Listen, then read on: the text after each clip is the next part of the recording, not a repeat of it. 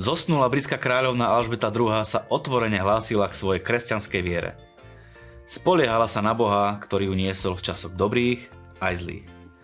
Vedela, že najdôležitejšie v živote je robiť správne rozhodnutia, vidieť dlhodobú perspektívu, robiť maximum v akýchkoľvek výzvach, ale hlavne vložiť svoju dôveru v Boha.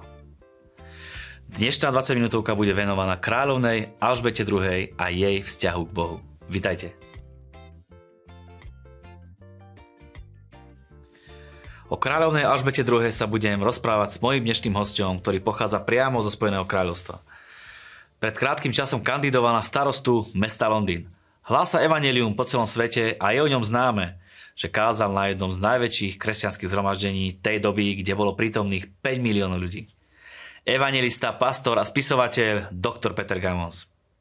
Peter, zdravím ťa, som veľmi rád, že sa počujeme, že sa vidíme, že technika nám funguje bez problémov a samozrejme som ti veľmi vďačný za to, že si ochotný podeliť sa so svojím časom a urobiť s nami tento krátky rozhovor. Keby si mal jedno veto opísať kráľovnú Alžbetu, ako by si ju odpísal? Poznáte ma, ako u vás kážem na Slovensku, takže povedať niečo v jednej vete pre mňa je veľmi taká podpásovka, ale pokúsim sa. Opísal by som ju ako veľmi milovanú matku národa. Čo znamenala kráľovna pre Spojené kráľovstvo? Musíme pochopiť, že 4 z 5 Britov nikdy nezažili iného monarchu. Kráľovna kráľovala viac ako 70 rokov. Takže aj keď sme vedeli, že niekedy musí zomrieť, tak to bol veľký šok pre všetkých. Sú tri hlavné veci, ktoré ona znamenala pre britský ľud. Prvou vecou je, že bola veľkým príkladom v kresťanskej viere, ako aj vo svojom žití. A druhou vecou je, že bola veľkou inšpiráciou. Vieme, že kráľovská rodina si prešla rôznymi výzvami, rôznymi podozreniami a taktiež smutnými časmi. A cez toto všetko vždy bola s úsmevom a s nádejou pre britský ľud prítomná, dokonca aj v týchto ťažkých časoch.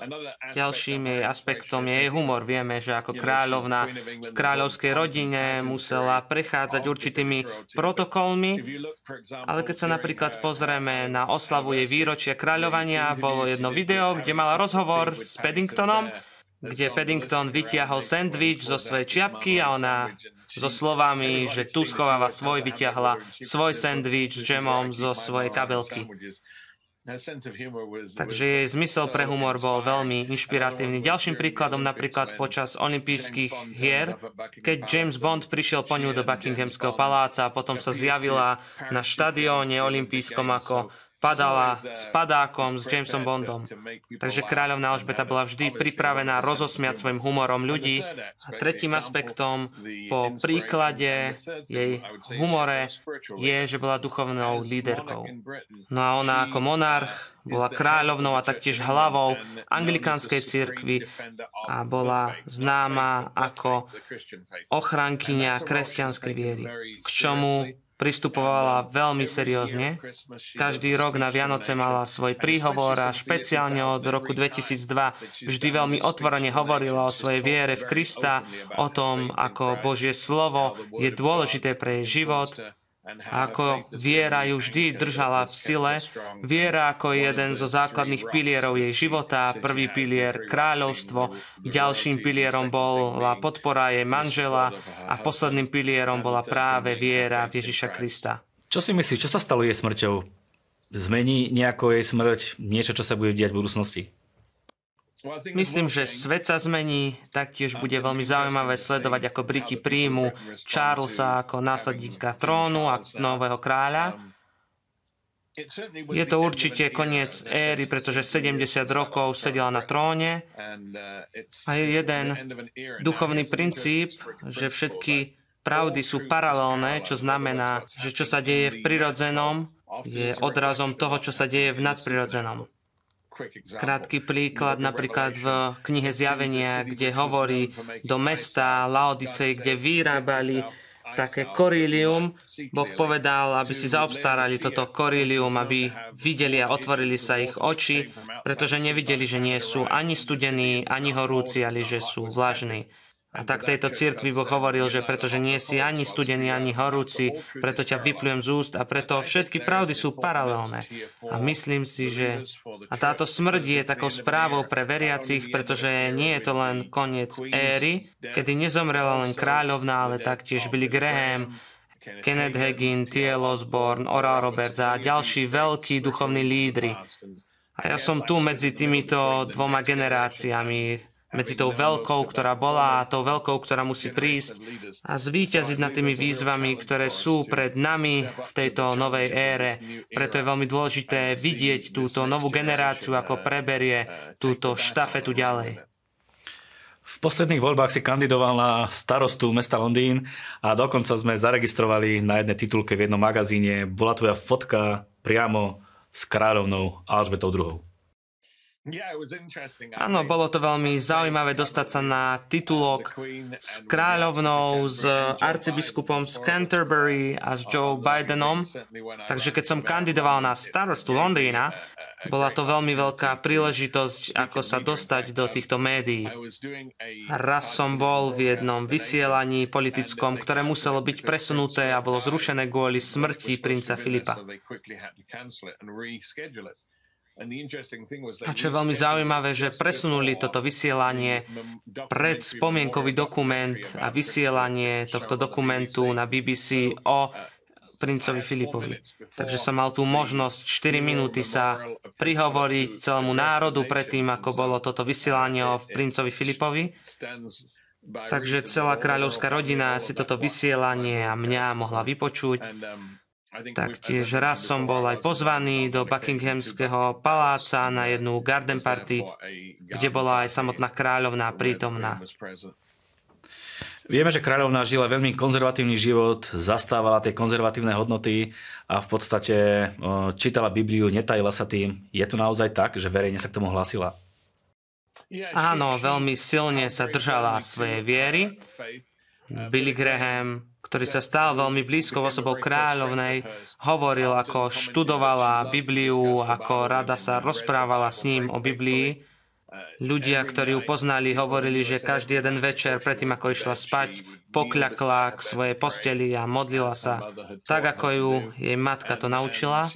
Takže milovala Bibliu aj diskusie ohľadom Biblie Jedenkrát, keď Billy Graham prišiel ju pozrieť okolo Vianoc, keď mala ten svoj príhovor, tak ho zobrala, spýtala sa, či nemá nejaké veci tam zmeniť a Billy Graham povedal, že to bol úžasný príhovor. Takže svoju vieru brala naozaj veľmi serióznym a vážnym spôsobom a aj v tomto môže byť veľkým príkladom. Mm-hmm. Spomínal si Billyho Grahama, ako on ovplyvnil život kráľovnej, alebo jej nejakú mienkotvornosť, alebo jej vieru, alebo jej celý kresťanský život? V skutočnosti bola obklopená kresťanmi, evangelikálmi, napríklad John Stott, taktiež arcibiskup z Canterbury, ktorý bol líder anglikánskej cirkvi pod ňou, a taktiež ľudia ako George Carey a Justin Welby. George Carey sa ku Kristovi obrátil už v tínedžerskom veku Rovnako aj Justin Welby, ktorý sa predtým, ako bol duchovným, venoval ropným záležitostiam, takže všetci títo ľudia okolo nej boli veľmi duchovní. Justin Welby sa modlil v jazykoch každý jeden deň. a týchto duchovní v Anglicku boli duchom naplnení kresťania. Ďalším, ako si povedal doktor Billy Graham, ktorý prišiel do Anglicku v roku 1954, kde mal evangelizácie v Harrington Stadium 16 týždňov týždňov, každý jeden deň, aj večer a potom sa presunuli na Wembley, kde 185 tisíc ľudí bolo prítomných. A kráľovná počúvala v rádiu odkaz týchto evangelizácií a týchto správ o evanieliu každý jeden večer a bola tým veľmi fascinovaná. A chcela sa teda s Billym Grahamom stretnúť, ale títo kráľovskí poradcovia, ktorí boli veľmi konzervatívni, povedali, že by to nebolo veľmi prínosné, aby sa stretla s americkým evangelistom. A rok na to, keď kázal Billy Graham v Škótsku, kráľovna bola v Balmoral a zavolala ho nie verejne, ale zavolala ho k sebe Billy Grahama aby prišiel ku kráľovskej rodine na večeru a potom aby súkromne kázal v súkromnej kaplnke. A vždy, keď Billy Graham prišiel do Anglicka, stretol sa s kráľovnou a mali 40-ročné priateľstvo. Dokonca raz s manželkou zostal v Buckinghamskom paláci a 21 krát navštívil kráľovnú, kde sa rozprávali. A taktiež, keď aj ona navštevovala Ameriku, čo navštevovala podľa mňa viac, ako si britský ľud uvedomuje, vždy sa stretla aj s ním.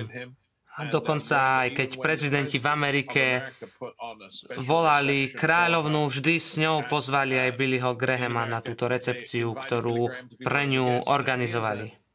A nie veľmi známy fakt pre ľudí je, že ten titul Sir, ktorý sa udeluje v Británii, tak tento titul nie je možné dostať, keď ste zahraniční, len veľmi málo ľudí zahraničných tento titul dostane.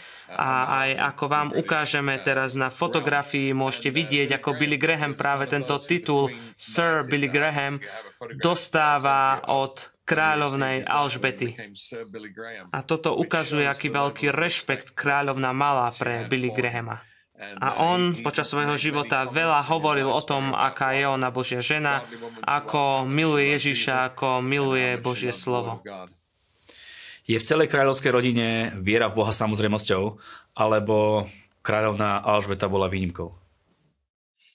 Nedokážem povedať o druhých členoch kráľovskej rodiny, ale viem, že Billy Graham mal taktiež vzťah nielen s ňou, ale aj s jej matkou, taktiež s kráľovninou sestrou, princes Margaret, s ktorými mal častokrát súkromné konverzácie, ale nemôžem odpovedať na túto otázku ohľadom druhých členov kráľovskej rodiny, ale uvidíme to v blízkej budúcnosti. Mm. Ako vnímala verejnosť to, že ona otvorene hovorila o Bohu, modlievala sa? Bolo to chápané skôr pozitívne alebo negatívne? Myslím si, že jej pôsobenie viere donieslo veľkú vierohodnosť, pretože Británia nie je príliš evangelikálnou krajinou. Nie veľa evangelikálov tam žije, ktorí chodia do cirkvy. A taktiež popri tom, že sa modlila, čítala Božie slovo, nikdy kráľovna nevymeškala nedelu, kde by nešla do kostola. A tak každú nedelu naštevovala kostol, kde sa modlila, príjmala Božie slovo, aby počula Božie slovo, taktiež pozývala tých rečníkov, ktorí hovorili na týchto súkromných kráľovských bohoslužbách. Potom s nimi o tom diskutovala. Raz jej Billy Graham povedal, že chcel kázať o uzdravenie malomocného, ale potom to zmenil. A ona mu povedala, že škoda, že si to nekázal, pretože to je môj obľúbený príbeh z Biblie. Takže aj v Biblii sa vedela dobre orientovať. Ale bude veľmi zaujímavé, ako král Charles to celé pojme, pretože mi bolo povedané a počul som, že Charles povedal, že nechce byť obrancom viery, ale ako panovník Británie to je jeho zodpovednosťou byť ochrancom kresťanskej viery. V minulosti a zvlášť za biblických čias e, kráľ robil to, aby viedol ľud k Bohu, aby sa modlievali, aby, celý, aby bol taký líder aj z toho kresťanského hľadiska, z biblického hľadiska. Bola aj kráľovna taká, takýto líder, e, že viedla ľudí, e, viedla ľudí k viere naproti Bohu. Verím, že áno. A jedna z fascinujúcich vecí o korunovácii je, že počas korunovácie je tam bod, kedy arcibiskup z Canterbury pomazáva budúceho panovníka, rovnako ako Samuel pomazal v Biblii Dávida. A toto sa deje na mieste, kde to nikto nevidí. Nie je to prístupné ľuďom, pretože je to taký veľký svetý moment. A práve počas tohto momentu mala kráľovná vtedy počas svojej korunovácie bez šperkov, mala na seba len šaty ako obyčajná žena, ktorou aj bola v tom čase. A ten arcibiskup ju tam pomazal a ona to zobrala veľmi, veľmi seriózne, zobrala to ako svoju misiu a úlohu. Aby slúžila britskému ľudu, ale taktiež aj ľuďom v celom Commonwealthe, pretože vieme, že Commonwealth zaberá veľkú časť celého sveta. A ja verím, že veľa z toho požehnania, ktoré sme dostali, sme dostali, pretože sme mali takého úžasného lídra. Aj po ekonomickej stránke sa nám stále darilo a ja verím, že to je aj kvôli tomu, že sme mali lídra, kráľovnú, ktorá milovala a ctila si Boha. Môže vôbec v dnešnej dobe kráľ alebo nejaký vodca verejne hovoriť o Bohu? Dá sa to vôbec v dnešnej dobe? Áno, dá sa to. Aj ona bola otvorená voči svojej viere, aj počas vianočných príhovorov vždy to hovorila a už od detstva vždy keď mala tento príhovor, všetko sa zastavilo pre príhovor kráľovnej. Takže čokoľvek sa v domácnostiach v tom čase dialo, všetko zastalo, aby si vypočulo správu od kráľovnej. A ako som povedal, špeciálne od roku 2000 vždy počas tohto príhovoru hovorila o Biblii, hovorila biblické pravdy, o Kristovi, taktiež citovala Božie slovo, a aplikoval tieto biblické pravdy na svoj život, kde hovorila, čo všetko Božie slovo pre ňu urobilo počas daného roku. A že práve viera bola základným kameňom pre jej život. Takže viac ako ktorýkoľvek iný líder, ona hovorila o viere, Neviem, či vôbec niekto rovnakým spôsobom niekedy hovoril o svojej viere a svojej láske ku Kristovi. Raz si pamätám, že v tomto príhovore hovorila z jednej koledy, že keby som pastier, dám ovcu, keby som kráľ, tak dám zlato, ale keďže som chudobný, dám svoje srdce. A tak hovorila o tom, ako ľudia majú odovzdať svoje srdce pre Ježiša. A tieto slova môžeme považovať ako slova Evanielia, ktoré odzneli z pier kráľovenej Alžbety pre celý národ. Eh, média tomu aspoň u nás nevenovali moc veľa pozornosti, ale na jej pohrebe bola citovaná Biblia, eh, ľudia mohli počuť evanílium, to znamená, že milióny ľudí mohlo počuť pravdy evanília v priamom prenose. Je to úžasné a môžeme byť radi, že máme kresťanského a duchovne založeného arcibiskupa z Canterbury a ako som povedal, Justin Welby je známy tým, že sa modlí v jazykoch a aj to hovoril mnohokrát, že každý jeden deň sa modlí v jazykoch. Bola to úžasná príležitosť, aby milióny ľudí, ktorí pozerali tento pohreb, počuli kúsok tejto správy od Boha. Pre týchto ľudí je to úžasné.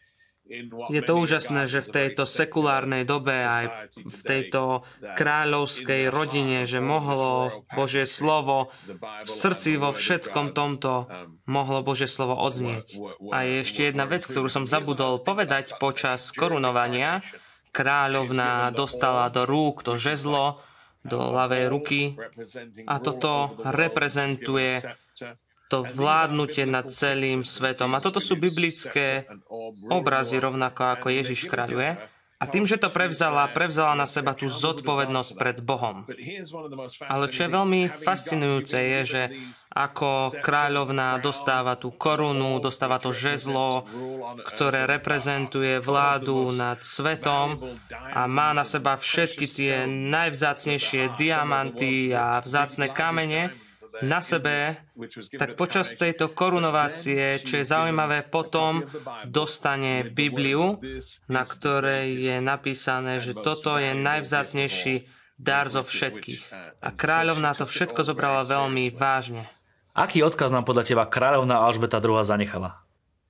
Hlavný odkaz, ktorý zanechala podľa mňa je, že hľadajte najprv kráľovstvo Božie a potom všetko vám bude pridané. Jej bohatstvo sa veľkým spôsobom počas jej kráľovania zveľadilo a taktiež bola citeľná určitá stabilita. A je jeden fascinujúci fakt, tí, ktorí viete o histórii a o francúzskej revolúcii, kde zvrhli kráľa, taktiež ho potom popravili, tak toto vypôsobilo proti kráľovskú, proti monarchický postoj, ktorý sa rozšíril po celej Európe. A historici, nie kresťanskí, ale historici zo sveta hovoria, že vecou, ktorá zachránila britskú korunu a britské kráľovstvo pred revolúciami, ktoré boli prítomné v Európe, bola jedna jediná vec. A viete, aká to bola? Bolo to prebudenie v Británii a John Wesley.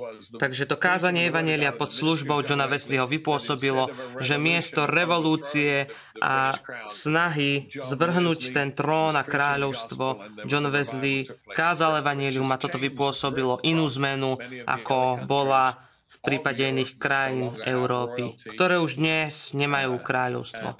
A takže celou tou vecou, ktorá zachránila Britániu od toho krva, krvi prelievania a krvavej revolúcie, rovnako ako bola vo Francúzsku, kde nie len tá kráľovská vrstva bola zabitá, ale aj mnoho intelektuálov, akademikov, prišlo svoje životy a táto práve krvavá revolúcia bola zastavená Historici vravia, že vďaka prebudeniu, ktoré tu bolo.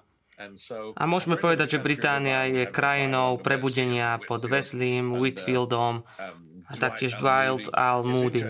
A je zaujímavé, ak niekto z vás videl môj obľúbený muzikál Phantom v opere a navštívil v Londýne, ja už som ho videl 11 krát, a ak ho niekto videl v nádhernom divadle, tak práve toto divadlo, kde sa každý jeden večer tento najúspešnejší muzikál hráva, bolo povstavené práve kvôli tým meetingom Al počas prebudenia, kde mali tieto meetingy prebiehať. A každý týždeň boli tieto prebudenecké zhromaždenia tam v Londýne. Takže môžeme povedať, že Británia má tú históriu prebudenia, vážime si vaše modlitby a preto sa modlíme, aby na začiatku tejto novej éry, kde to staré sa končí a niečo nové prichádza, verme spoločne, aby vy a vaša krajina, aby aj Británia, pretože viem, že Církev Milo sa snaží o prebudenie v Čechách a na Slovensku aj ďalej, tak spoločne verme, aby táto nová éra, ktorá príde, bola érou, kedy Božie hnutie zasiahne národy. Keď sa pozrieme, kam speje, kam speje tento svet a keď sa pozrieme, ako sa vyvíja, má vôbec zmysel, aby sme hlásali kresťanské hodnoty a vieru v Boha a vôbec konzervatívne hodnoty? A majú vôbec moc meniť okolnosti v ľudských životoch, majú moc zmeniť národy, majú moc zmeniť všetky tieto veci. Čo beriem za dôležité je, aby, ako aj Ježiš hovoril, sme kázali dobrú správu. A v mnohých cirkvách sa káže práve zlá správa, ktorá odsudzuje ľudí, že si zlí, ale dobrá správa prináša odpustenie a dobrá správa je, že Boh nás stvoril, aby sme si užívali nebo na zemi. A toto je skutočné evanelium. Boh chce, aby sme boli požehnaní, aby sme prosperovali, aby sme boli šťastní. A toto je správa, ktorú potrebujeme hovoriť, tá dobrá správa. Preto ja rád spolupracujem aj s vašou církvou a taktiež s inými církvami, pretože nie sme tu, aby sme odsúdili ľudí, ani Kristus neprišiel, aby odsúdil ľudí, ale priniesol dobrú, dobrú správu. A svet práve potrebuje túto dobrú správu. Pretože väčšina ľudí neodmieta Krista, ale odmieta tie kostoly a tú církev, ktorá tu je. Napríklad väčšina ľudí v Británii nechodí do cirkvi iba keď musí. A pod tým slovom musí znamená, tým myslím, že keď už tam idú na svoj vlastný pohreb, alebo keď sú malé deti a potrebujú byť pokrstené a trošku ošpliechané vodou, a medzi tým navštevujú cirkev už len počas svadieb. Takže len kvôli týmto troch udalostiam tam chodia. A dôvodom prečo? Lebo je tam nuda. Je to pre ľudí nudné. A problémom je, že ľudia si neuvedomujú, že Kristus je odpovedou na ich problémy. Pretože vidia tam len to náboženstvo a vidia tie staré texty, 400 ročné, ktoré musia hovoriť a spievať 200 ročné pesničky, ktoré sú už nerelevantné pre dnešnú dobu. A to je dôvod, prečo rád spolupracujem aj s vašou cirkvou, aj s ostatnými cirkvami, pretože je to také občerstvujúce a je to aktuálne. Ale ľudia si potrebujú uvedomiť ten problém, problém, že negatívni ľudia priťahujú negatívne veci a zase pozitívni ľudia priťahujú tie pozitívne veci do ich života. A oni si neuvedomujú, že to, čo je súčasťou aj správy Evanielia, že my sme súčasťou toho pozitívneho kráľovstva. A preto mnoho ľudí zlyhalo v uvedomení si toho, že to, čo potrebujú, je Kristus a to, čo potrebujú, je skutočne evanelium, ktoré priniesie radosť a pokoj. A to napätie, ktoré majú u seba doma, dokáže Kristus ukončiť. Kristus dokáže uzdraviť ľudí. Tí, ktorí sú v depresii, dokážu byť od toho oslobodení skrze Krista.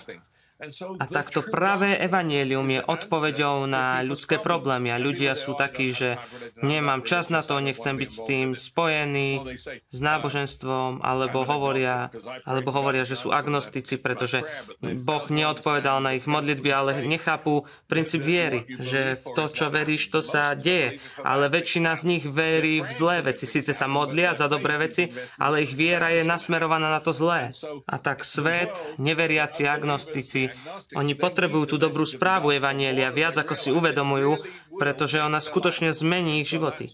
A preto rád prichádzam na Slovensku aj do iných cirkví, aby som hovoril túto pozitívnu správu, ktorá mení ľudské životy a prináša pokoj, radosť, zdravie, požehnania, prosperitu. A to sú všetko požehnania od Krista, ktoré on doniesol. Doniesol dobrú správu pre chudobných, aby boli bohatí, lebo je uzdravenie pre slepých.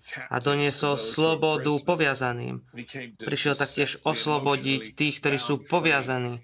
A prišiel vyhlásiť deň pánov, deň slobody, deň radosti, dobrú správu. A tak každý poviazaný, každý otrok môže byť oslobodený. A toto je to evanielium, ktorú sme my povolaní prehlasovať. Nie náboženskosť. A áno, nikdy nebol vhodnejší a relevantnejší čas na kázanie tejto dobrej správy. Spomínal si, že sa vždy veľmi tešíš, keď prichádzaš na Slovensko, aby si navštívil naše cirkvy a hlásal nám pravdy Evanília, pozbudzoval nás a musím povedať, že to platí aj naopak. Aj my sme vždy veľmi radi, keď prídeš, keď nás posilňuješ, pozbudzuješ a pevne verím, že sa čoskoro uvidíme osobne. Neviem sa dočkať, kedy vás znovu uvidím, mám vás všetkých rád, mám rád, čo Boh robí medzi vami a že môžem byť toho súčasťou. Čoskoro sa vidíme. Hosťom dnešnej 20 minútovky bol doktor Peter Gamons. Rozprávali sme sa o kráľovnej Alžbete II a o jej vzťahu k Bohu. Povedali sme si, že zastávala veľmi konzervatívne a kresťanské hodnoty a že tieto hodnoty majú moc meniť ľudské životy, majú moc meniť e, národy, majú moc meniť spoločnosť, v ktorej sa nachádzame. My sa vidíme na budúci týždeň. Prajem vám, nech je váš pokrok zrejmy vo všetkom. Dajte Boha na prvé miesto a On vás dá na tie miesta, o ktorých ste aj nesnívali. A prosím, vyznajte spolu so mnou, tie najlepšie dni sú stále iba predo mnou.